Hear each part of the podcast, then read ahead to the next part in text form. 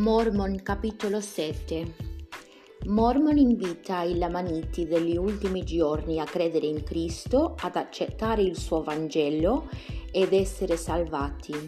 Tutti coloro che credono nella Bibbia crederanno anche nel libro di Mormon, circa ehm, 385 d.C.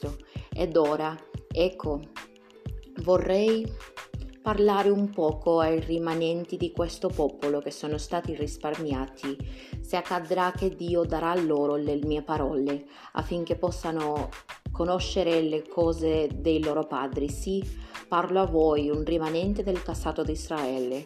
E queste sono le parole che io dico. Sappiate che siete del cassato di Israele. Sappiate che dovete venire al pentimento, altrimenti non potete essere salvati. Sappiate che dovete deporre le, le vostre armi da guerra e non prendere più diletto nello spargere il sangue e non riprenderle più a meno che Dio ve lo comandi. Sappiate che dovete venire alla conoscenza dei vostri padri e pentirvi di tutti i vostri peccati e delle vostre iniquità e credere in Gesù Cristo, che Egli è il Figlio di Dio e che egli fu scisso dai giudei e che mediante il potere dei, del Padre egli è risorto di nuovo, ottenendo non, con ciò la vittoria sulla tomba e anche che in lui il pungiglione della morte è stato ingio, ingiotito.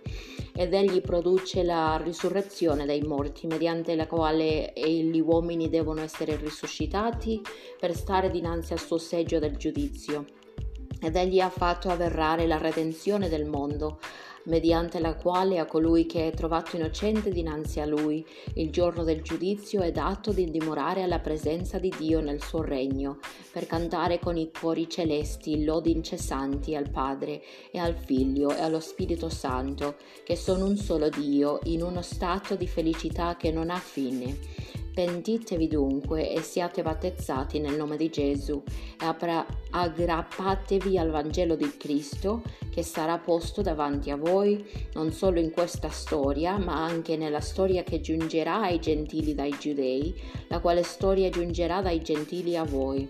Poiché ecco, questa è scritta con l'intento che possiate credere a quella e se voi credete a quella crederete pure a questa, e se credete a questa saprete quanto con concerne i vostri padri ed anche le opere meravigliose che furono operate tra loro dal potere di Dio.